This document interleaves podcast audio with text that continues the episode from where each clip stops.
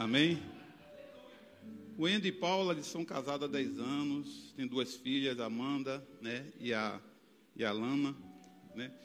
E são um casal que faz parte do departamento de jovem, né, que cuida os jovens aqui dessa igreja, que os jovens estão aprendendo muito, né, com esse casal aqui.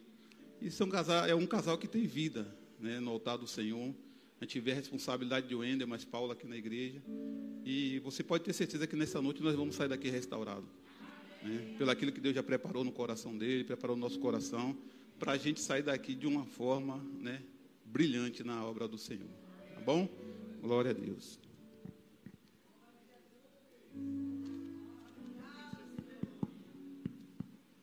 Boa noite, pessoal. Graças e paz. Amém. Poderia ser mais fácil, mas amém. Boa noite, pessoal. Graças e paz. Amém. Aleluia. Eu queria primeiramente agradecer, né, aos pastores pela confiança. Eu digo a vocês que eu tomei quando o pastor mandou a escala para mim, que eu olhei e falei, eu tomei aquele susto assim, eu falei, amém, o Senhor sabe de todas as coisas. E eu agradeço a eles pela confiança, né, pelo depósito de investimento no nosso chamado, em nós como seres humanos, como filhos de Deus, em querer ver a gente se desenvolver cada vez mais. E aí, gata, fale aí. Boa noite, família linda, a graça e a paz. Então, né, hoje a gente vai poder compartilhar um pouco, né, desses 10 anos de casado, né, amor? Mas a gente tem o quê? 12? Ó, gente, 13. Perdoe ela não sabe o que disse. Não, as datas sou eu que lembro. É ele que é. Nós vamos fazer 11 anos de casado no dia 28 de maio agora. E vamos comemorar no culto de casais aqui. Só que... É, sim. Amém, então. Bom, nós vamos fazer perguntas aqui a esse casal abençoado. Como nós estamos no meio da família, né, algum assunto que nós vamos tratar é sobre família. Bom, e o culto hoje é um culto, como eu falei para vocês, é um culto totalmente diferente. É um culto que vocês vão estar aí, né, vocês vão dar muita risada, porque é bom a gente conhecer, né, os casais da igreja. Bom, é uma coisa que eu fico muito assim, dentro de mim, é querer conhecer todos os casais da igreja. É muito bom a gente conhecer todos os casais, não só os casais, mas também todas as pessoas da igreja. A gente chegar, levar um papo, né? Teve um irmão meu que estava ali e disse, meu irmão, você vinha aqui direto, né? Porque você sumiu, né, meu irmão? Eu lembro da fisionomia, eu sou uma pessoa que eu gosto de gravar muito a fisionomia dos casais, e eu fico alegre de receber casais novos aqui na igreja também, tá bom? Então, a minha primeira pergunta é para o Wendel. Wendel, é possível ter um casamento feliz? Isso é possível, sim. Casamento é algo assim precioso, né? Eu lembro que eu ainda não tinha conhecido o Senhor e era o meu sonho me casar, sabe? Eu via alguns jovens, os amigos, eles tinham aquela coisa de várias mulheres, né, no mundo, aquela coisa. Eu sempre tinha apostado aquele desejo, não, mas eu quero casar, eu quero ter uma família. E para a honra e glória do Senhor, eu consegui achar essa pérola, né? Como a palavra diz, né? Que acha uma esposa, acha uma pedra preciosa. E encontrei minha esposa, isso para mim foi, meu Deus, casar foi algo extraordinário. E para ser feliz, gente, nós precisamos de cumprir alguns princípios, né? E eu queria ler para vocês aqui em 1 Coríntios 13, que para você ser feliz, o amor, ele tem que ser paciente. O amor é benigno. O amor não arde em ciúmes. Não ufana, não se soberbece. E eu estava meditando sobre isso. E o que destrói e o que tira a felicidade do casamento são essas coisas. É impossível. Primeiro lugar é Jesus. Em primeiro lugar, é o amor de Deus em nossos corações. Eu digo, apóstolo, que é impossível hoje nós mantermos um casamento sem estar aliançado com Cristo. Sem estar todos os dias nos relacionando com Ele. Para que essa paciência e essa longanimidade com o nosso cônjuge, ela seja brotada com mais força. Para que a paciência, sabe? Eu vou contar aqui algo rapidinho, meu bispo. Pode ficar à vontade. Eu tenho 10 anos casados com Paulinha, nós vamos fazer 11. E tem uma coisa, irmão, que pensa que eu fico zangado. Ela pegar minha toalha. Rapaz, quando eu vou usar a toalha tá toda molhada. Eu fico, meu Deus do céu. Só que chegou um determinado tempo que eu comecei a ver, bispo. Falei, rapaz, não tá mudando isso aí não. Pô, mas a gente é crente, eu confesso a palavra. Coisa e tal. Eu comecei a ver que eu precisava me adaptar a algumas coisas.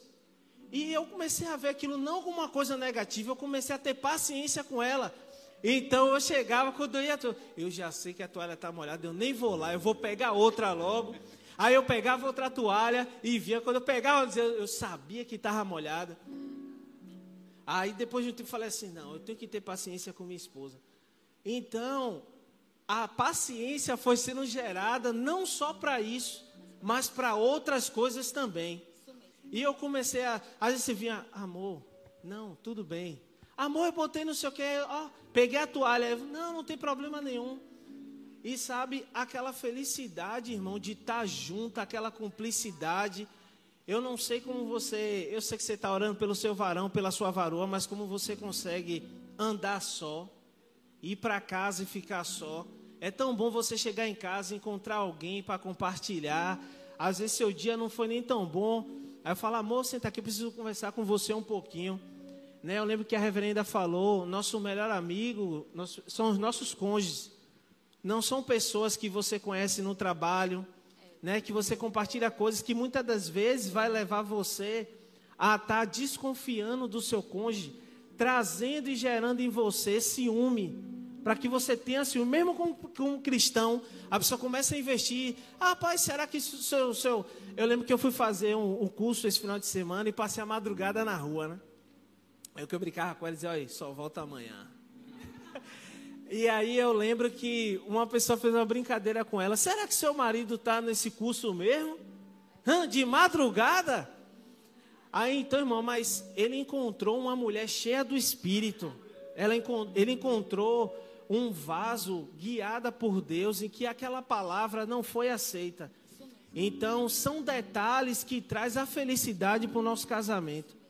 Nós não podemos deixar a amargura ser gerada. Às vezes, uma discussão boba que teve, não deixa passar, pede logo perdão. Amém. Sabe? Amor, me perdoe, eu fiz isso. E uma coisa que eu vou deixar aqui, sabe, gente? Às vezes, sempre, né? É bom a gente dar uma olhada, apóstolo, para o retrovisor e ter a nossa esposa como gratidão, sabe, irmão? Já fizemos elas passarem por tantas coisas. Aquela olhada, por mais que você ainda não conhecesse Jesus, mas aquela olhada que você olha assim, rapaz, eu já cheguei bêbado, vomitei em cima da cama, ela limpou. Eu já fiz ela passar vergonha em alguns lugares, já fiz pessoas zombarem dela, criticar dela.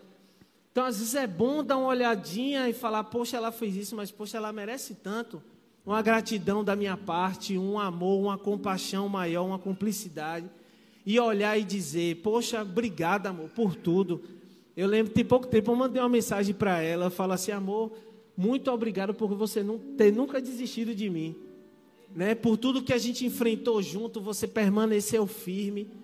E continuar acreditando em mim, que eu poderia melhorar, que eu poderia crescer. Então, irmãos, felicidade no casamento é isso, é querer ser pleno o tempo inteiro, é não dormir sem se falar, é não ir trabalhar sem se falar, fechar todas as brechas para o inimigo não achar nada, né? Não inventar de lançar dardo inflamado, ou mulher, sei lá, homem no seu ambiente de trabalho, é você fechar realmente todas as brechas. E estar sempre junto, né? Fazer coisas juntos, assistir filmes juntos, isso traz cada vez mais, sabe, aquele aconchego, aquela vontade de abraçar, de estar junto. Então era isso, né? Casamento é algo extraordinário, é muito mais do que uma felicidade, é extraordinário, e eu sou grato a Deus por ter o meu casamento. Glória a Deus. Aí o Wendel estava falando aqui, aí veio um filme aqui na minha cabeça. Na realidade, a gente, quando casa com uma pessoa, a gente está casando com a família, a gente está casando com a cultura, a gente está casando com os defeitos dela, a gente está casando com tudo. Isso mesmo. E aí, para a gente descobrir todos os dias aquilo que aquela pessoa tem, né, na vida, para poder a gente chegar a um ponto positivo leva tempo, gente. Eu lembro que minha esposa, quando eu casei com minha esposa, era vida totalmente diferente, gente. Eu tinha uma vida diferente, ela tinha uma vida diferente. Ela sempre foi essa mulher assim, quieta, né? Meiga. Mas eu era muito agitado. E a gente se casou. Eu era uma bucha, gente. Você não sabe quem era Roberto Apóstolo de Souza. Mas Jesus Cristo chegou na minha vida e me salvou e me curou. Né? E foi muito difícil, né? O nosso primeiro ano, segundo, até o quarto ano de casamento que a gente... Foi muito complicado, gente. Mas quando Jesus entrou na minha vida, Ele entrou para poder me resgatar, me salvar. Aleluia. Eu lembro, se não fosse Jesus na minha vida, eu não estaria aqui, né?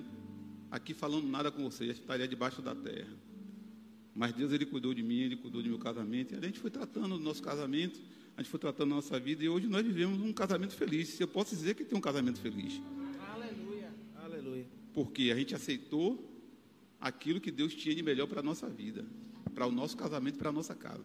A nossa casa, ela teve uma mudança 100%. Não foi 90%, foi 100% mesmo. 100% mesmo. A gente diz assim, não, eu quero, nós vamos aceitar Jesus, nós vamos... A gente se batizou no mesmo dia, nós nos batizamos juntos. O pastor foi tão sábio que ele falou, vocês são casados, somos, então eu vou batizar logo os dois de vez. A gente desceu as águas junto, dadas as mãos, né? E hoje nós vivemos um casamento pleno, né? Um casamento cheio de saúde. A gente fala assim, é difícil? Possa até ser difícil, mas com Jesus tudo é fácil.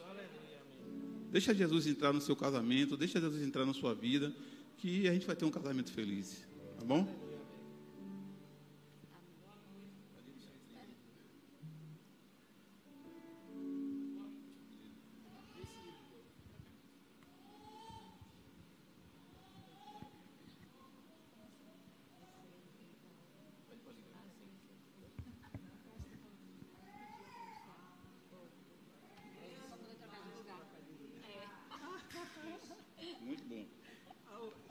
Faz ao vivo, né? Isso estava errado, né? Eu percebi logo no início, não é? Glória a Deus. Tá ligado? Vai. Boa noite, irmãos. Graça e paz. A pergunta agora vai para a senhora Paula. Eita, glória. Paula, em tempo de tanto divórcio, o que se pode fazer para sair dessa possibilidade? Então, né? Realmente, infelizmente, o índice de divórcios, não só dentro da igreja, mas como fora da igreja, tem crescido bastante. E isso é muito triste, porque divórcio não está no coração de Deus. Não é? Divórcio não é a vontade do Senhor. E uma das coisas, né, que eu e o Wendel, a gente tem assim, para que a gente venha blindar o nosso casamento, para que a gente venha realmente... ter zelo, ter cuidado. A gente tem algumas coisas que, entre a gente coloca em prática. E uma das é, irmãos, irmãs, em nome de Jesus, você brigou com seu marido, não chegue no seu trabalho falando, ah, porque eu briguei com meu marido, ah, porque meu marido fez isso, ou meu marido fez aquilo. Não, porque ali você pode estar abrindo uma brecha para poder se envolver com a pessoa sem nem perceber, sabe? Se envolver emocionalmente, de estar conversando, estar compartilhando a sua vida, estar compartilhando o seu casamento. E quando você menos espera, você pode estar até envolvida com aquela pessoa de uma forma sentimental, sabe? A gente aprendeu aqui na igreja que o diabo, ele não vem vestido, sabe? Ah, eu sou o diabo. Não, ele vem pelas beiradas. Sabe, Satanás, ele é astuto. Então a gente precisa realmente vigiar, tá blindando o nosso casamento, tá orando pelo nosso casamento, tá orando pelo nosso marido, está orando pela gente também, pela nossa mente, sabe? A gente deve estar pensando o tempo todo nas coisas do alto, porque o mundo tá aí, sabe? O tempo todo querendo dizer que família é algo do passado, que família, para que isso? Para que ter um marido? Se você é tão realizada sozinha, tudo bem, eu conheço pessoas solteiras, felizes. Mas se você é casada, não, minha irmã, Continue, persevere, sabe? Creia que se não tiver alguma coisa boa no seu casamento, o Senhor vai restaurar, o Senhor vai colocar, o Senhor vai tirar. E para mim, irmã Mônica, a gente deve estar realmente fugindo o tempo todo da aparência do mal, de conversas que não vai trazer benefícios para o nosso casamento, que não vai trazer coisas boas para o nosso lar. Eu e o Ender, a gente tem o hábito de estar orando por associações divinas, sabe? Conexões do céu, pessoas que tenham bons casamentos, sabe? Que possa estar somando junto com a gente, que possa estar ali acrescentando, porque você fica muito parecido com quem você anda.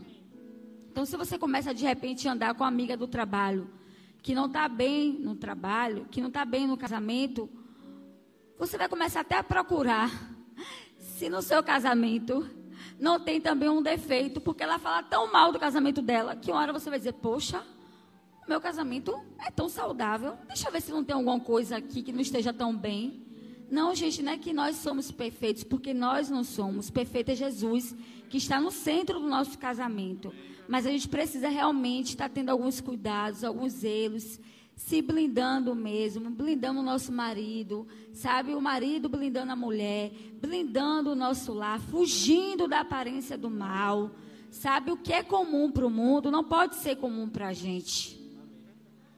Não pode, sabe? Mulher sozinha, em shopping, mesa de shopping, conversando com amigo do trabalho. Ô, gente, pelo amor de Deus, onde é que isso pode parar? Tem muitos divórcios acontecendo, que às vezes o casal até se ama ainda, sabe? Mas pelo fato de você estar conversando com pessoas que não têm uma boa influência, envolvida ali o tempo todo, assistindo, vendo coisas, se alimentando de testemunhos ruins, você uma hora vai querer até fazer parte daquele grupo também. Não, peraí, eu tenho um casamento abençoado? Não, peraí. Sabe? E tá mesmo realmente se blindando, rejeitando todas as setas do diabo, sabe? Colocando realmente uma muralha, sabe? No seu casamento, cuidando um do outro. A gente não pode deixar, sabe, de cuidar um do outro sempre, porque essas coisas fazem com que você deseje estar ainda mais com a pessoa, deseje estar ainda mais no seu lar, sabe? Deseja ainda mais celebrar mais anos de casamento. Então, realmente, eu acho que a gente precisa estar se blindando o tempo todo. E a Paula falou muitas instruções importantes. E eu vou além, né? Hoje a gente está vendo o divórcio como algo tão comum, né? As pessoas estão casando e dizendo, ah, eu vou casar, se não der certo eu me separo. Então, a gente como crente, né? A gente como conhecedor da palavra, a gente, como levantamos a bandeira da família, a gente não pode aceitar isso. Não podemos dizer, ah, é normal, não é normal. Porque aquilo que o nosso Senhor abomina, nós podemos abominar. E não aceitar, levantar a bandeira, que nós não vamos nos casar para nos divorciar. Eu mesmo não aceito. Só quem viveu o divórcio sabe o quanto é difícil. Só quem viveu em família separada sabe o quanto é difícil. Viver longe dos pais, né? Ter um pai e não poder estar perto dele. Então, essas instruções que Paula deu é muito importante.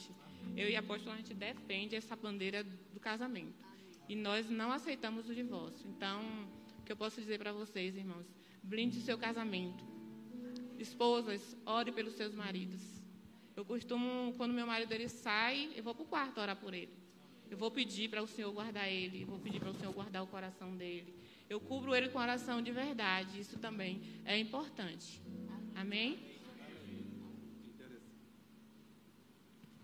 E o interessante disso tudo, a ministra Vânia, ela pregou no domingo pela manhã sobre adultério, né?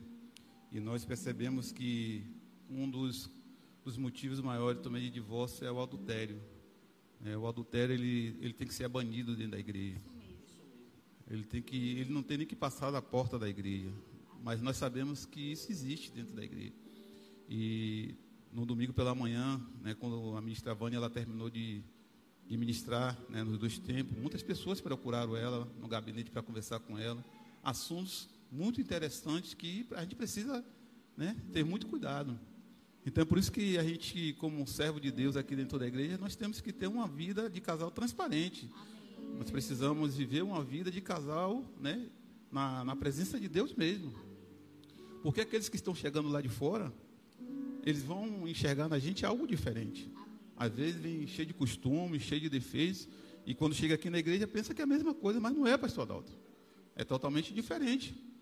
E ele tem que olhar na sua vida, na minha vida, na vida do pastor Carlos, dos líderes, né, dos irmãos da igreja, algo diferente. Ele tem que ver luz.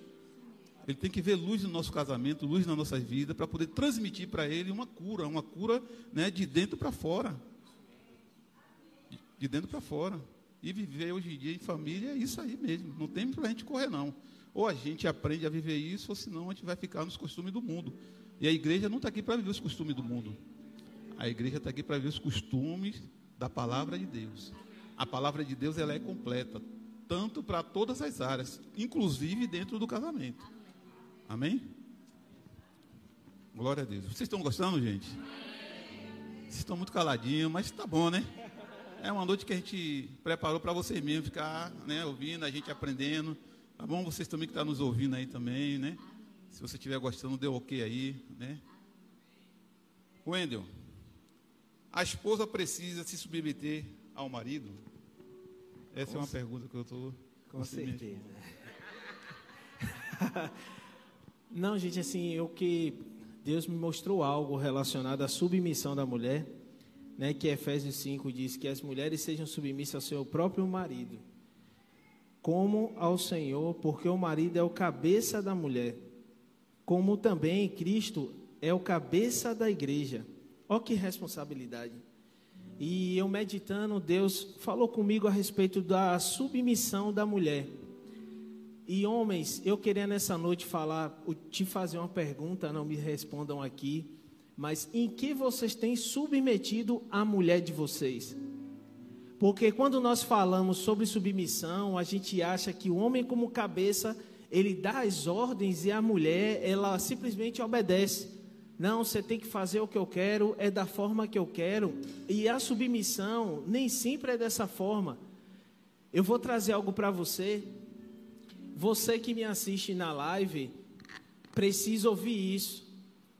Você acha justo você se submeter a sua esposa a se comportar como uma prostituta na cama porque você trouxe costume do mundo?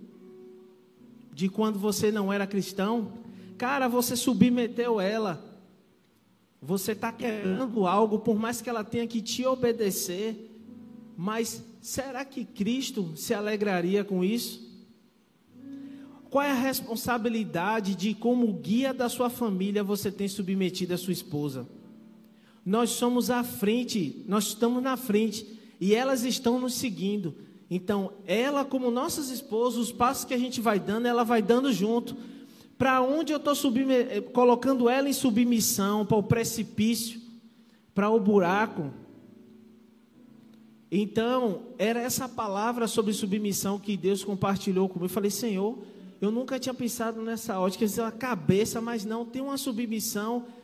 Mas muitos homens, apóstolo, colocam as esposas em situações de humilhação. Não mede as palavras. E é da forma que quer, não, vai ser dessa forma aí. E eu vou compartilhar algo com vocês que a gente passou, né? Passou, que eu creio pela fé. É assim, eu lembro que eu tenho um cachorro, Mike, um abençoado meu cachorro. Tem alguns aqui que conhecem ele, amor. É, benção. E aí eu lembro que quando eu falei, amor, um amigo meu postou um cachorro, eu vou adotar esse cachorro. Coitadinho, ele ficou sozinho, ó. Adotaram todos os filhotinhos, só ficou ele. Aí Paula disse, amor, não pegue cachorro. Aí eu por dentro com a vontade de ter o cachorro, aí eu falei assim, não, vou pegar o cachorro sim. Amor, não pegue o cachorro, vamos dar um tempo, vamos orar. Eu falei, não amor, ora como o bichinho tá, coitado, só tem ele, ninguém quer pegar. Aí ela disse, amor... Aí eu pensei, não amor, eu vou pegar. Sabe aquela coisa de eu vou pegar, tipo assim, não fale mais nada, eu vou pegar e acabou. E aí, meu irmão, o cachorro veio. O cachorro cresceu. E aí, meu irmão, eu passei esses 2 anos aí que Mike tem, 2 anos e alguma coisa, só ouvindo no meu vídeo. Não sei o que, Mike foi não sei o que. E Mike foi não sei o que. Irmãos, eu vou ser sincero. Eu falei, amor, me perdoe, eu não te ouvi.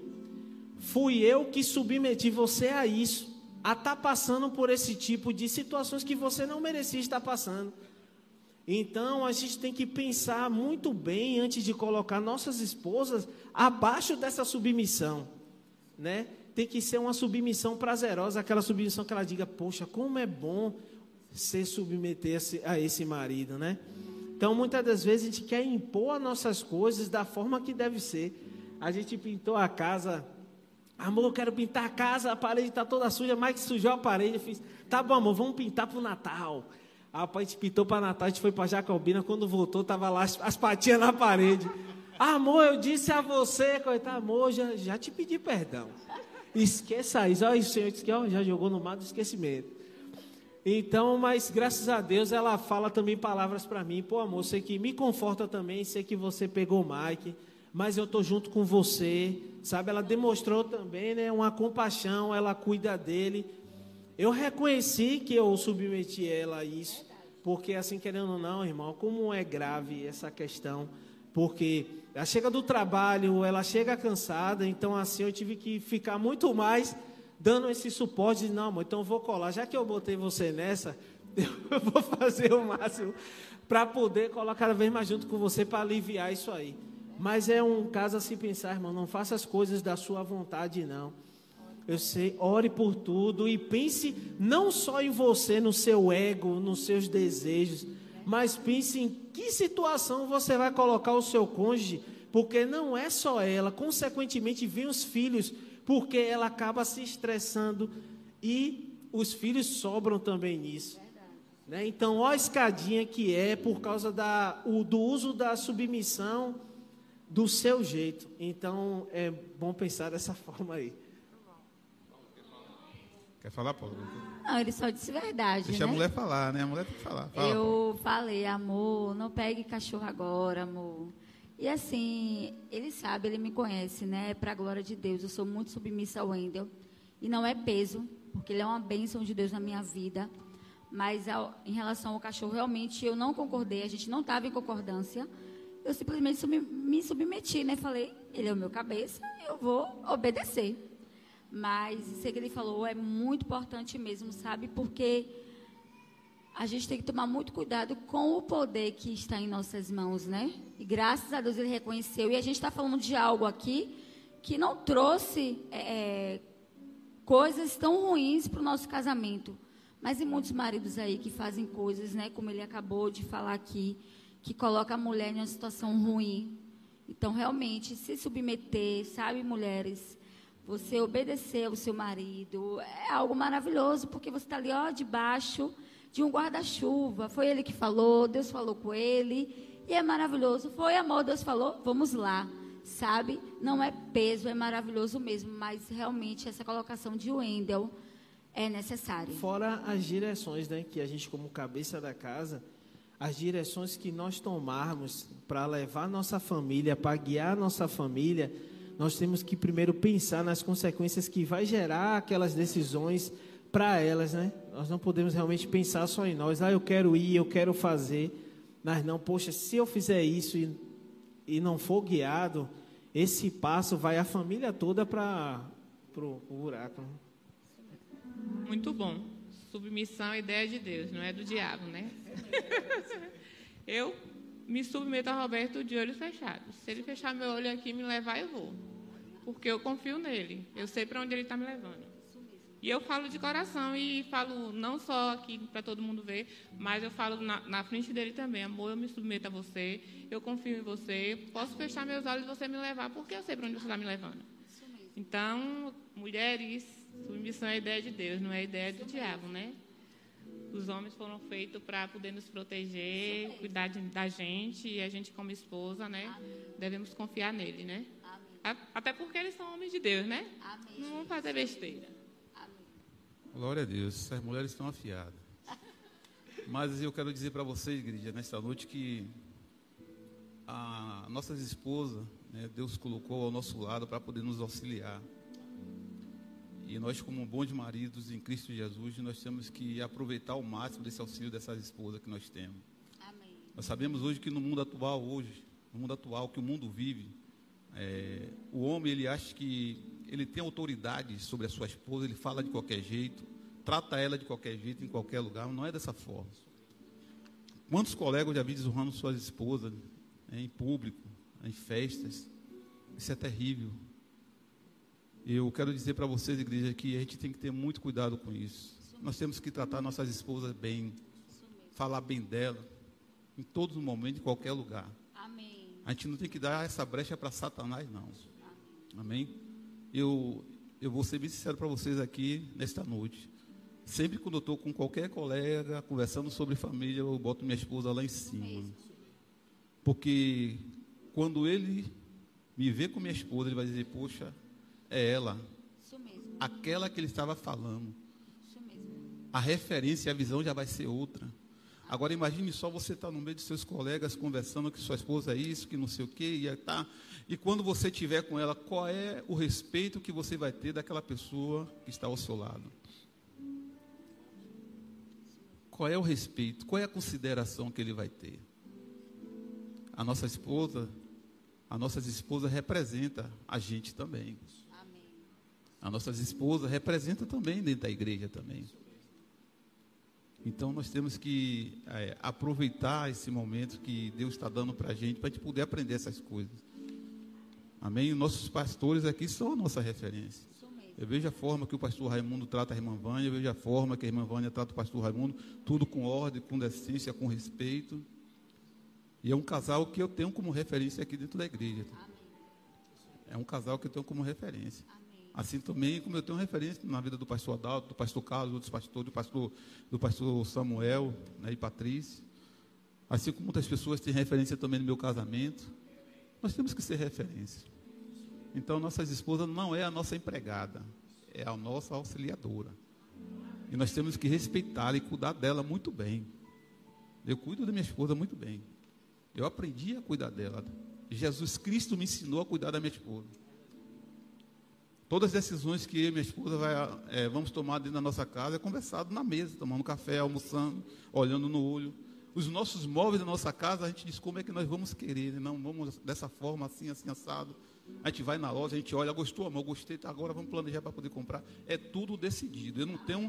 Eu posso até dizer assim, eu vou comprar, mas primeiro eu tenho ela como minha auxiliadora. Só teve uma coisa que eu errei na minha vida com ela. Eu fui comprar o carro, fui sem ela. Foi a primeira vez, depois na segunda vez não fui. Comprei o carro errado. Ela falou, tá vendo você? Se você tivesse ido comigo, você não comprava esse carro. Mas ela tá certa, ela não tá errada não. Mas o novo já tá chegando. O que ela tá querendo tá chegando. Aleluia, glória a Deus. Amém? Então são esse tipo de decisões que nós temos que tomar. Estar ao lado da nossa esposa para tomar decisões seguras. Decisões firmes. O casamento, ele tem que ter decisões firmes. Porque eu vou dizer para vocês, marido, que vocês que estão aqui, vocês que nos ouvem, se você tomar uma decisão errada, a culpa não é dela não, a culpa é sua, a culpa é minha. Então nós precisamos acertar no alvo. E acertar junto com a nossa esposa do nosso lado. Amém? Aleluia. Uma pergunta para Paula. O que fazer como pais para ajudar os nossos filhos a ter intimidade com Deus? Então, eu tenho duas filhas, né? Amanda, de 21 anos, e a Alana, de 10. E o que fazer? Além de orar, né? De trazer elas sempre para o campo de oração, sempre envolver o Senhor em tudo, Não é algumas coisas, é em tudo, né, amor? É em tudo. Em tudo a gente envolve o Senhor. Porque o Senhor é bom, porque foi o Senhor que fez. Tudo é o Senhor. A gente também precisa ser exemplo, né? Porque oração, ação, né? A palavra do Senhor, aqui no livro de Provérbios 22, diz: ensina a criança num caminho em que deve andar. E aí, muitas vezes, a gente fala assim, que ensinar é somente mostrar, né? Olha, você vai atravessar ali e você vai chegar naquela loja do outro lado. Não, com nossos filhos é diferente. A gente tem que viver na prática, no nosso dia a dia, uma vida de oração, sabe? Quando se levanta alguma circunstância, o que é que seu filho vê? Ele vê desespero ou ele vê uma mãe ali firme, dizendo, filho, vai ficar tudo bem, vamos orar, Deus vai prover, Deus vai fazer. Sabe, é com o nosso exemplo mesmo de vida que a gente pode realmente estar gerando, né, o desejo de nossos filhos para que eles venham ter intimidade com Deus. A Amandinha, ela fala assim para mim, mãe, pergunta aí ao Senhor, porque você tem tanta intimidade com Ele, Ele vai te responder. Aí eu aproveito o momento e digo, não, mãe, não é só a mim que Ele responde a você também. Ore, vá buscar, desça. Já abriu um jejum, irmã? É assim que a gente se comunica em casa, sabe? A gente tem o nosso momento, né, amor? De oração, de palavra. A Alana, com 10 anos, já começou a fazer devocional. Todos os dias eu estou no trabalho, ligo. Já almoçou, descansa, devocional, oração e depois estudo. Todos os dias, não é, amor? Todos os dias. À noite, antes de dormir, oração, vamos orar, vamos agradecer ao Senhor pelo dia de hoje.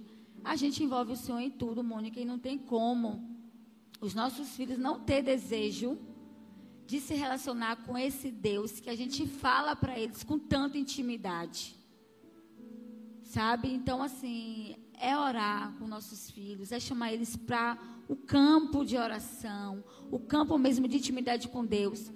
Eu costumo dizer lá em casa o tempo todo para elas, Ele é o meu melhor amigo. E eu falo isso para elas, para que elas também fiquem nessa visão de que o Senhor realmente é o nosso melhor amigo, sabe? E com o nosso melhor amigo a gente faz o quê? A gente conversa, a gente fala sobre tudo, e isso cria o quê? Intimidade. E é isso que eu digo para elas. Quando a Lana está em semana de prova, a gente vai no carro como? Orando, no meio do caminho, louvando. Mãe, você vai fazer uma prova maravilhosa.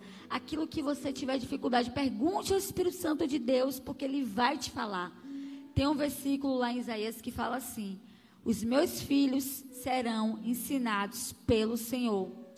Sabe, é isso que eu tenho profetizado diariamente na vida delas, que elas serão ensinadas pelo Senhor absolutamente em tudo. E isso vai gerando intimidade, isso vai gerando desejo de estar com o Senhor. Quando a gente começou o devocional com a Alana, ela perguntou, mãe, como é que eu faço? E a gente foi para a palavra. Mãe, entre no seu quarto, tranque a porta, coloque um louvor, mas isso não precisa ser algo que você tem que fazer diariamente. Vai ter dias que você vai louvar sem precisar colocar um louvor no celular. E fui ensinando, e ela está crescendo para a glória e honra do nosso Senhor Jesus. A Amandinha da mesma forma, sabe? Ela pode não estar ainda vindo para a igreja, mas é uma menina temente ao Senhor. Tudo pergunta a gente, né, amor? Como é isso, minha mãe? Como é aquilo?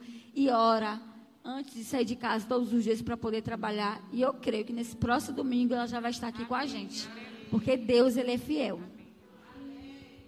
Glória a Deus, né? Melhor do que falar é o exemplo, né? Ser exemplo para nossos filhos. Nossos filhos precisam ver a gente orando. Nossos filhos precisam ver o nosso quarto fechado e ver que a gente está orando, está buscando por Ele, né? Lá em casa, agora estamos em 3, né, amor? Porque Monique já casou. Mas pense numa mulher de Deus, Monique. Uma mulher de intimidade com Deus, ela busca. Mas tudo ela aprendeu me vendo. Isso mesmo. Eu ensinei, mas eu dei o exemplo, né? Aí vem Roberto Júnior também. Às vezes, quando ele fala, minha mãe, você tem que ter a sua própria intimidade com o Senhor. Eu vou orar, eu vou te abençoar como mãe, mas você precisa ter a sua própria intimidade com o Senhor. Então, busque a Ele, que Ele te ouve também. Assim como Ele me ouve, Ele também vai te ouvir. Então, precisamos, como pais e mães, ser exemplo para nossos filhos. E aí, né, sobre isso, sobre o exemplo que Mônica falou, aí quando eu digo vou orar, aí elas falam assim, pera aí que eu vou ver se tem alguma coisa para a gente poder resolver antes de você entrar nesse quarto. Porque elas sabem que quando eu entro ali, eu não tenho horário para poder sair. Sou eu e o Senhor ali naquele momento. E às vezes acontece alguma coisa aqui fora, elas baixam na porta, o louvor não deixa, porque eu estou ali, eu e Deus, louvando, adorando. E aí quando eu saio, mãe, eu bati tanto, tá todo mundo bem, tá todo mundo vivo, então vá, me conte aí o que foi que aconteceu. Mas elas precisam realmente ver, né, amor? A gente orando, a gente buscando. Esses dias eu liguei, eu ainda estava em horário de almoço em casa, e eu falei, cadê seu pai, Alana? Já não sabe? Tá orando. Então assim, é um exemplo mesmo que arrasta, é o exemplo que convence. Não adianta a gente só ficar no falar, no falar, no falar. Os nossos filhos precisam ver a gente como mulher, sabe? Homem de oração. Amanda, se você perguntar a ela, quem é uma referência de mulher de oração para você? Isso é para a glória de Deus. Ela vai dizer, é a minha mãe. E a Alana, com 10 anos, está tendo o mesmo entendimento e ela fala, é a minha mãe. É tudo para a glória de Deus. Glória a Deus, né? Eu lembro que Monique, né, quando ela era menorzinha, ela queria se vestir igual a mim. Imagine. Queria ser igual a mim. Ela queria ser tudo que eu era. Uma menina, né? E eu vejo que eu sempre fui uma referência para meus filhos. Quando eu comecei a ensinar os caminhos do Senhor para meus filhos, eu lembro que eu sentava com eles no quarto. Eu botava filmes evangélicos para ele assistir. Eu fazia de tudo para que meus filhos viessem entender o propósito de Deus na vida deles. Amém. E não foi sacrifício para mim. Foi uma coisa bastante leve. Amém. E uma sugestão que eu quero deixar aqui para a igreja nesta noite é que você não tem que forçar o seu filho a nada. Mostre para ele, né, mostrando para ele o caminho certo, praticando junto com ele. Eu ouço sempre do meu filho, meu pai, o senhor é meu melhor amigo. É colado comigo, qualquer coisa comigo, compartilha comigo, eu estou ali ensinando meus filhos. Por quê? Porque eu sou um amigo para ele. Os filhos precisam ver nos pais um amigo. Amém. Os filhos precisam ver na mãe uma amiga. Amém. Confiável. Porque hoje no mundo aí fora, se você perguntar a uma filha, sua mãe é sua amiga? Não, minha maior inimiga. O seu pai é seu amigo? Não, ele é meu maior inimigo. Que mundo é esse que nós estamos vivendo? Que exemplo de pai, que exemplo de mãe nós estamos sendo para os nossos filhos? A igreja tem ensinado isso aqui, que nós precisamos ser pais presentes na vida dos nossos filhos, nós devemos sair para o parque com nossos filhos, devemos sair para o shopping com nossos filhos, devemos levar ele para jogar futebol, para ir à praia com eles. Nós temos que ter tempo para os nossos filhos. Nós temos que ter um tempo presente na vida dos nossos filhos, para que ele não ache aí fora pessoas que são inimigas de Deus, dizendo que é amiga dele. Nós precisamos acordar para essas coisas. E aqui nesse lugar nós vamos ensinar isso, sim. Aqui vai sair os melhores filhos que tem na terra. Porque os pais estão aprendendo como é que deve conduzir os seus filhos no caminho do Senhor.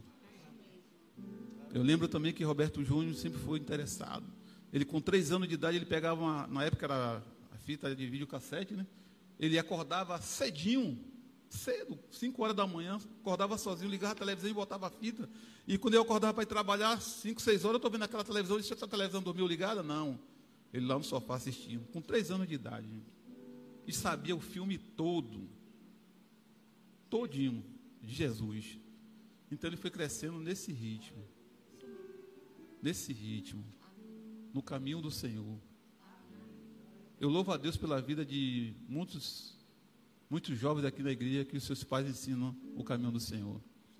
E a pegada é essa aí mesmo. Você que nos ouve aí, você pai, você mãe, se preocupe um pouco mais com seus filhos. Semana passada nós tivemos um ministro aqui que falou sobre filhos. Não deixe seu filho sozinho dentro do quarto. Investigue a vida do seu filho, veja o que é que ele está fazendo. Não é porque ele tem 3, 4, 5, 6, 7 anos que ele tem que fazer o que ele quer, não. Dê ordem, determine o que ele tem que fazer. Quem manda na casa é o pai e a mãe, não é ele. Amém? Para que você não possa lá no futuro perder o seu filho para o mundo. Glória a Deus. Vocês estão gostando, gente? Já estamos quase acabando. Tá bom, tá ou não tá? Tá ou não tá? Então vamos continuar, amém? Wendel, qual o papel dos filhos no lar? O filho também ele tem um papel no lar, você sabia disso? É justamente sobre isso. Então eu queria que você falasse sobre isso aí. apóstolo, eu estava pensando a respeito disso, né? Que nós temos falado muito sobre a relação dos pais, né, com os filhos, sobre como a gente trata nossos filhos, a gente dá mais atenção a eles, como o senhor falou.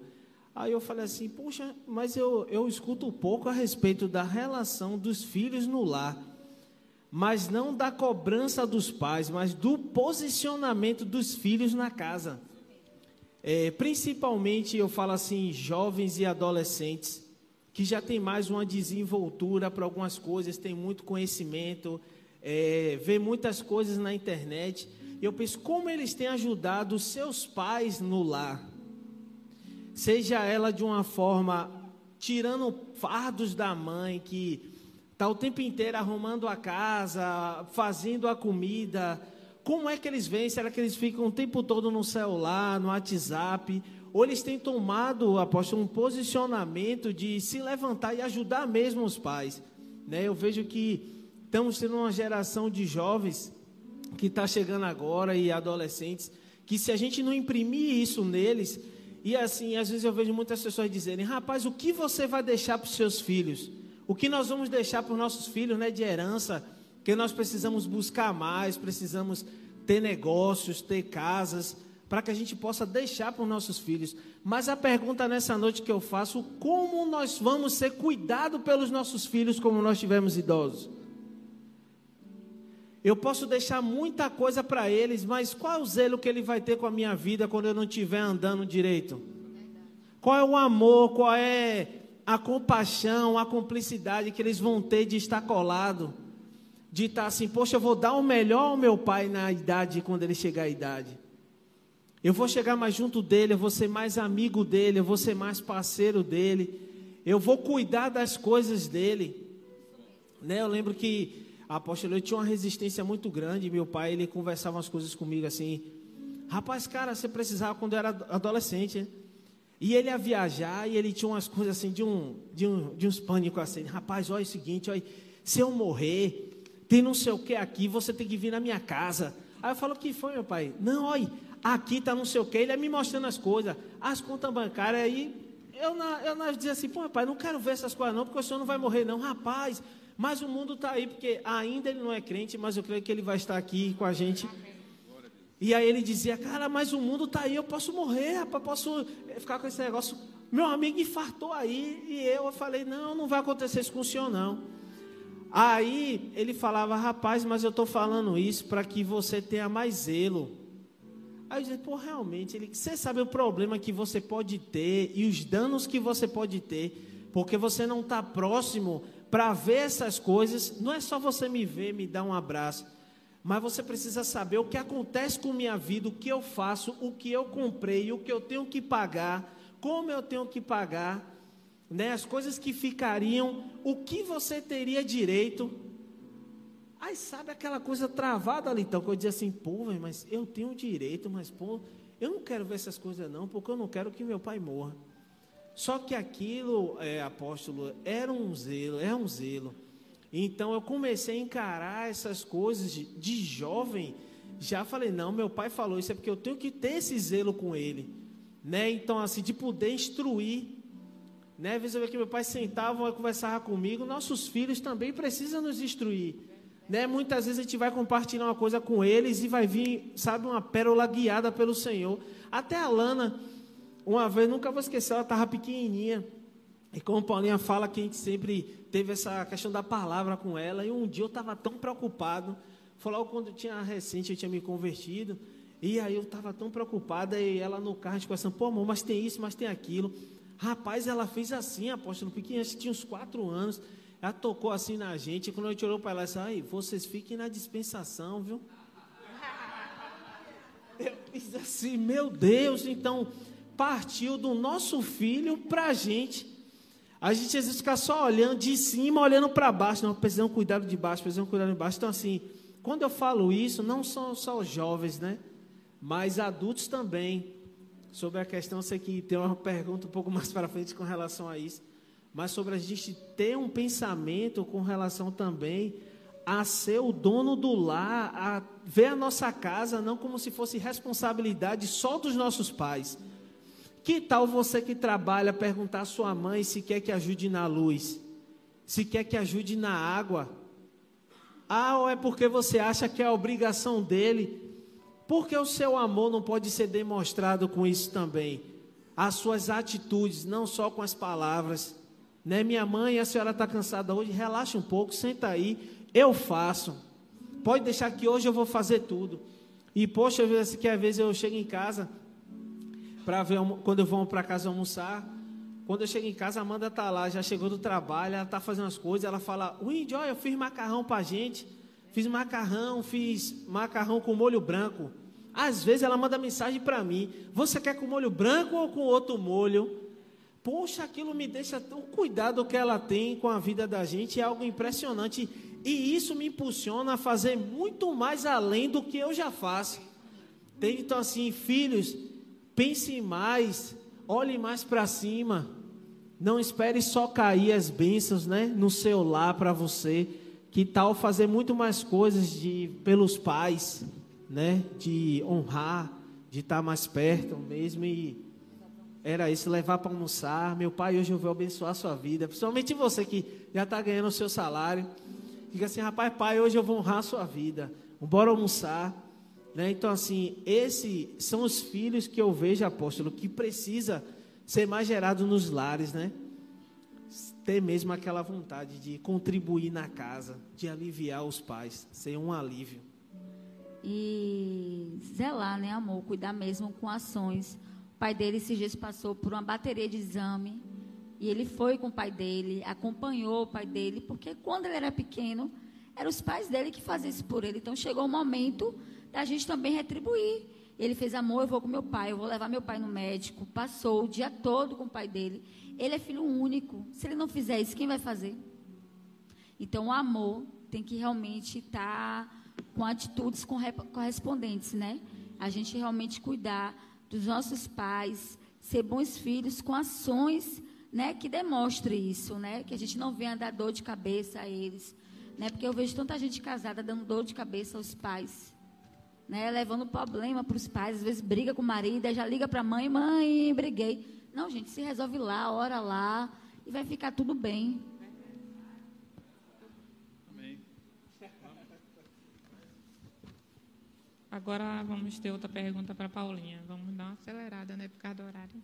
É, verdade. Como cuidar das emoções no casamento diante de alguma dificuldade? Então, as dificuldades vão bater, né? Na porta. Elas vêm para todo mundo, mas a gente vai responder elas com a palavra de Deus, né? Cada dificuldade que se levanta é uma oportunidade para a gente buscar mais, para a gente orar mais, para a gente jejuar mais e para a gente declarar mais a palavra do Senhor. Eu vejo dessa forma. E falou como cuidar das emoções, né? No casamento. Gente, tudo começa e termina na palavra. Tudo começa e termina na oração. Eu lembro que o Wendel passou um tempo desempregado, e eu estava trabalhando, e eu cuidei da casa, financeiramente. Estava me sentindo, né? Pagava tudo. Foi um tempo assim que o Senhor me ensinou mesmo a honrar o meu marido e a amar o meu marido quando tudo não ia bem. Porque quando tudo vai bem, é muito fácil. Você dizer que ama, né? Você dizer que é o homem da minha vida. Mas quando a dificuldade bate na porta, será que você continua dizendo que ele é o amor da sua vida? E nesse tempo o Senhor me ensinou muito a depender dele, sabe? As minhas emoções, estar nele, porque não é fácil você chegar do trabalho, encontrar um marido, né, ali em cima da cama. E uma vez eu falei com o Senhor, pai, eu chego e o Ender está sempre sentado fazendo alguma coisa, ou na cadeira, ou no sofá, ou deitado. E ele, minha filha, descanse, porque tudo que ele tinha que fazer para que o trabalho, né, chegasse, ele já fez durante o dia. E aí eu procurei realmente não murmurar, não reclamar. E sabe, Mônica, uma das coisas assim que eu vejo é que é nesse tempo que a gente tem que pegar realmente na mão do nosso marido e passar por todas as adversidades de mãos juntas. E o que acontece muitas vezes, infelizmente, é que cada um vai para o seu lado, dentro da mesma casa. Um fica na sala, um fica no quarto. E termina que você termina dando espaço para o diabo trabalhar na sua mente. E é como o Joyce Meyer fala, né? Que o diabo, ele pode até sobrevoar, né, na sua mente. Um passarinho pode sobrevoar, mas ele não pode fazer ninho. E o que acontece é que quando a dificuldade chega, muitas vezes a gente deixa um ninho, sabe, começar a aparecer. E não é nesse momento que você precisa orar realmente com o seu marido, jejuar, clamar. A palavra do Senhor diz que ele está com os ouvidos inclinados para ouvir o nosso clamor. Então é nesse momento que você precisa pegar na mão do seu marido, clamar, orar, para passar por qualquer dificuldade de mãos dadas. Eu estava pensando assim, né, Apóstolo, que você descobre, gente, tudo na vida. Você descobre o amor a alguém que ama você quando você passa momentos difíceis. Aí você descobre se realmente seu cônjuge te ama, se o seu amigo ama você de verdade, ou ele se afasta porque você não tem mais condições de ir para os lugares que ele frequenta. Então, acho que quando o casal, eles passam dificuldade e tem, ou o cônjuge está desempregado, principalmente, tem mulheres que elas se revoltam e muitas vezes ele não tem muito o que fazer, além de orar, de clamar, de sair, botar o currículo. Se ele saiu, botou o currículo, fez a parte dele, é só relaxar. Agora, é engraçado, o amor não pode ir embora na dificuldade que tem. Então, tem alguma coisa estranha. É por isso que muitas vezes as pessoas têm abandonado o Senhor, porque o amor delas era enquanto ele tinha alguma coisa para dar. Quando o Senhor está ali disponível para dar e ela vê que, poxa, eu não estou conseguindo a bênção, não estou conseguindo a bênção, porque elas mesmas são as culpadas, porque não está correndo atrás, fazendo a sua parte, porque o Senhor faça a tua parte, e que elas dizem, poxa, Deus não existe não, não funciona. Porque é só QT.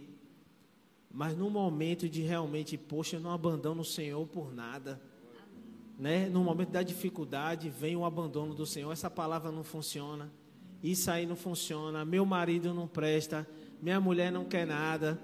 Então acaba atribuindo ao homem, colocando toda a carga da vida nele, e acaba o abandonando, achando que vai encontrar uma pessoa nas condições que ela quer. Até um tempo pode até encontrar o homem mais milionário do mundo. Agora sim, cuidado, que ele pode até ter o bolso cheio, mas seu rosto pode ficar muito marcado, né?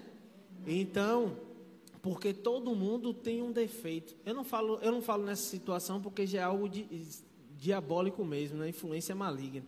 Mas se você for ficar buscando perfeição em alguém para você achar felicidade, sinto muito, é melhor você ficar só. E eu te dou um conselho, ainda ir para o deserto, porque até nas pessoas ao seu redor você vai ver dificuldade ou defeitos, né?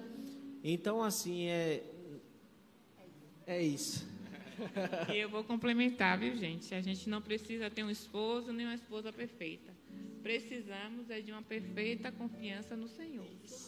Se a gente tem essa perfeita confiança no Senhor, nossas esposas serão para a gente perfeito, né? Eu gosto muito dessa frase que eu ouvi uma vez e eu guardei no meu coração. E eu sempre falo, eu não preciso ter um marido perfeito, eu só preciso ter uma perfeita confiança no Senhor. Glória a Deus, muito bom. Eu lembro que em alguma dificuldade, né, dentro do nosso casamento, eu lembro que minha esposa, ela passou por um momento difícil na vida dela, onde que eu tive que deixar algumas coisas de lado, né? Deixar muitas coisas de lado para poder cuidar dela. E o marido, ele cuida da esposa. Eu tive que botar ela no meu braço para poder botar para dormir. Eu tive que motivar ela às vezes, né? Eu pedia folga do trabalho para poder ficar com ela, porque ela estava muito mal mesmo, mas mal mesmo, né? Por algumas situações, né, que aconteceu na vida dela. Mas eu estava ao lado dela. Eu não posso esquecer dessa dificuldade que a gente passou dentro do nosso casamento, porque as outras dificuldades que a gente passou foram coisas que a gente podia suportar. Mas quando eu vi a minha esposa deitada, desanimada, sem vontade de fazer nada. Eu disse, meu Deus, eu preciso cuidar da minha esposa. Eu não pensei duas vezes. Eu tive que largar tudo para poder cuidar dela. Eu lembro que na época eu cheguei para meu comandante, eu disse assim, olha, eu preciso cuidar da minha esposa. Ele falou, qual é o tempo que você precisa? Eu falei, o tempo que for necessário. Ele fez, então fique o tempo necessário para você cuidar de sua esposa. E eu lembro que eu cuidei, né? Cuidei bastante, cuidei muito bem dela, gente. E hoje ela está aqui.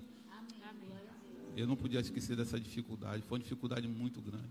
As outras não, as outras a gente conseguiu, passar por cima, conseguiu vencer, né? E uma das dificuldades que hoje em dia o relacionamento dentro do casamento passa é a dificuldade financeira.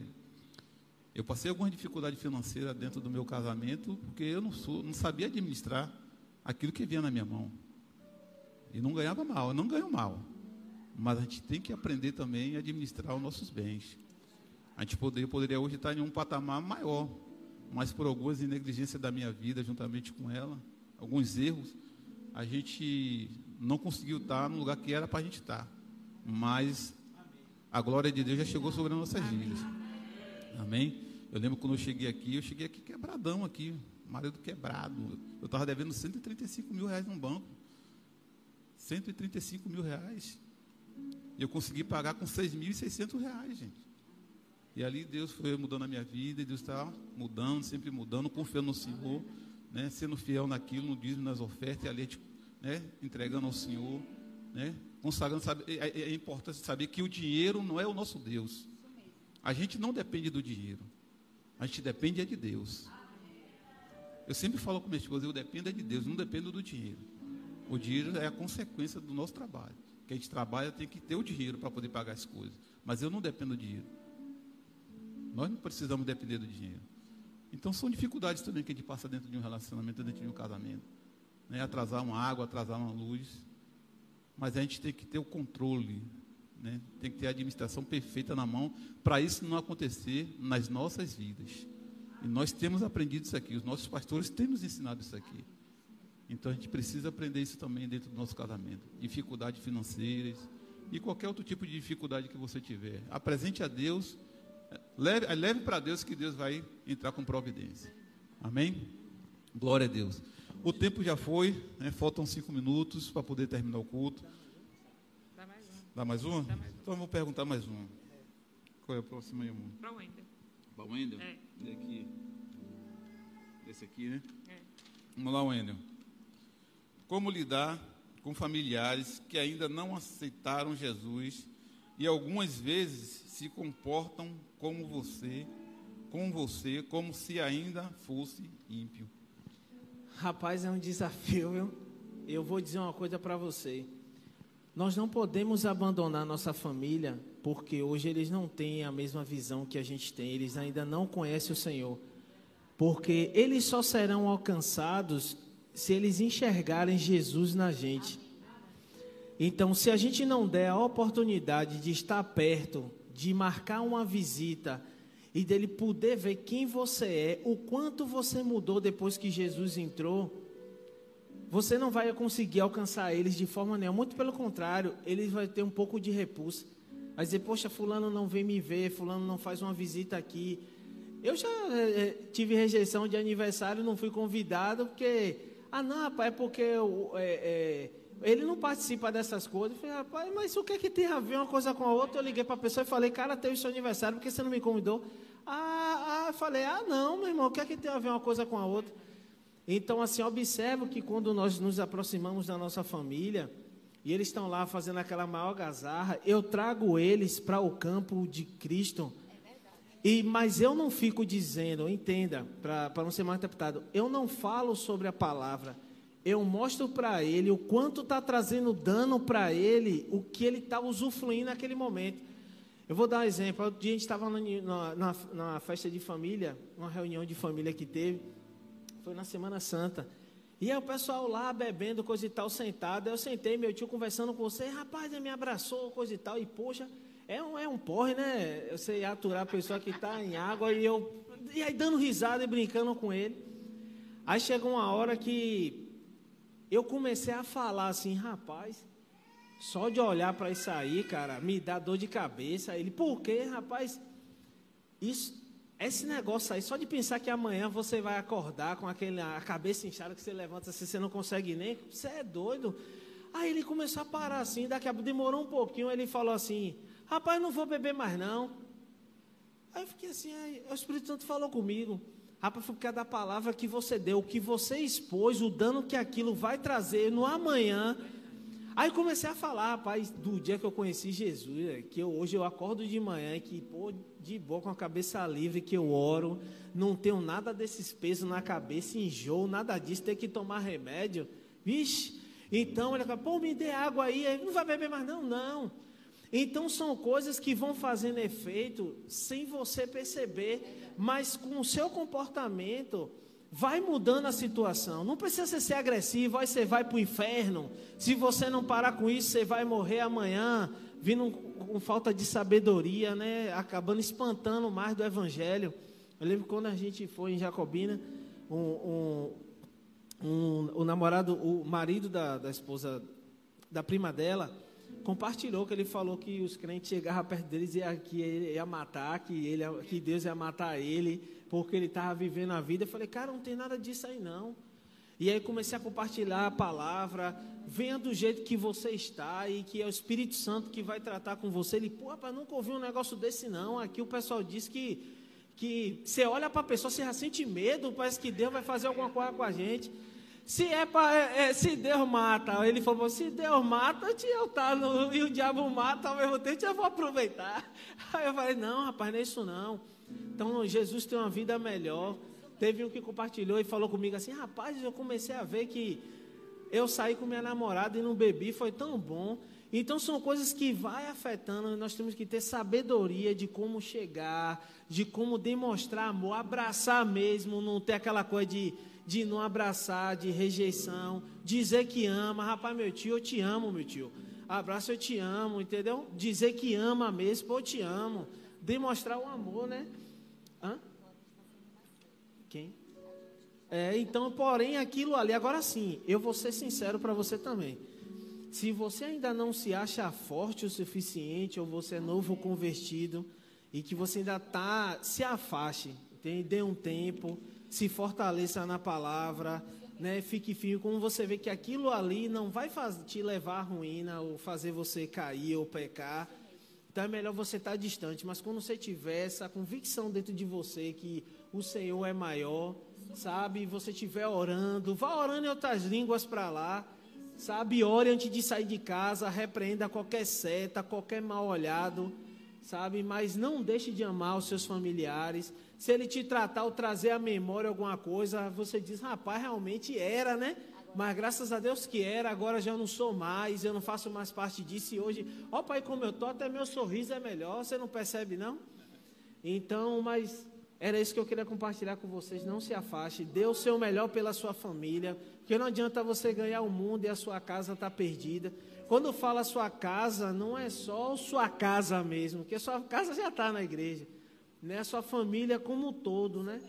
Então, salve a todos, faça o esforço, convide, não tenha vergonha de convidar, de dizer, pô, vamos na igreja, vamos fazer uma visita um dia, né? Então, assim, era isso, meu bispo. Glória a Deus. Aí o Wendel estava, onde eu estava conversando aqui, aí veio um filme aqui agora na cabeça. Eu lembro quando eu me converti, eu tenho uns 7 irmãos, né? E o mais velho falou assim, só dou 2 meses para você ficar sendo crente. Foi isso que ele falou para mim, 2 meses. Eu disse, 2 meses tá bom. Aí passou 2 meses, 3 meses, 4 meses, 1 ano, 2 anos, 3 anos.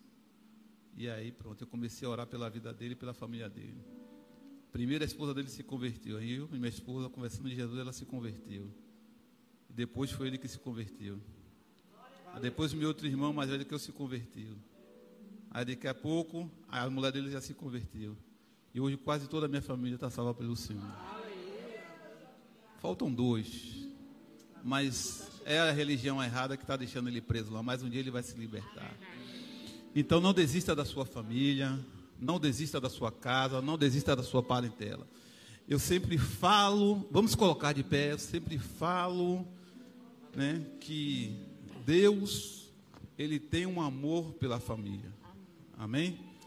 Então, que nesta noite você possa entregar sua família nas mãos do Senhor, para que Ele possa todos os dias olhar para você, olhar para a sua casa e dizer assim, família bendita do Senhor. Amém. Você que nos ouve aí, família bendita do Senhor. Que Deus continue nos abençoando, que Deus continue iluminando a nossa casa e a nossa vida. Amém? Glória a Deus. Aleluia. Amém. Pode fazer o apelo. Amém. Você pode, faz amor. Pode fazer. Pode fazer. Meu irmão, se você chegou aqui, você foi convidado por alguém e ainda não aceitou Jesus, essa é uma grande oportunidade. Na live também tem o QR Code aí. Se você recebeu essa palavra e disse, eu quero viver isso, eu quero viver o que esses grandes homens de Deus estão vivendo nas suas casas, nos seus lares. Alguém?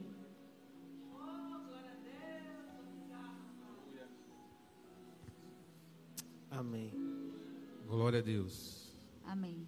Aleluia, Pai. Glória a Deus. Apóstolo. Aleluia. Queria te agradecer, meu bispo, pela confiança também. Amém. Por, junto com os pastores, né? O senhor também é o supervisor do departamento. Isso mesmo. Muito obrigado pela confiança. Eu sei o quanto o senhor sempre nos dá uma palavra, né? Está colado com a gente, pergunta como a gente está, o amor que o Senhor tem com a vida da gente. Muito obrigado. Eu sei que não é só com a gente, que muitas pessoas têm falado sobre o Senhor aqui e sobre a reverenda Mônica, e eu sou grato, viu? Muito obrigado pelo carinho, pelo amor que o Senhor demonstra nas nossas vidas. Muito obrigado mesmo, Luiz. Glória a Deus. Eu que agradeço a vocês, né, pela disposição de vocês. Amém, né? Eu agradeço também, né, aos pastores Pat e Samuel, que são nossos pastores dos jovens, né? Eles confiam muito na gente e eu glorifico a Deus por isso. Mas antes de encerrar, eu quero dizer para vocês, nós somos provas, né, amor? Prova do cuidado, do amor de Deus. A gente é a prova que Deus faz tudo novo e de novo. Deus restaura. Não desista do seu casamento, sabe? Eu creio que um dia a gente vai poder contar o nosso testemunho. E a gente é prova realmente de que para o Senhor nada é impossível. Amém? Glória a Deus. Vamos aplaudir ao Senhor? Glória a Deus. Muito obrigado a vocês aí.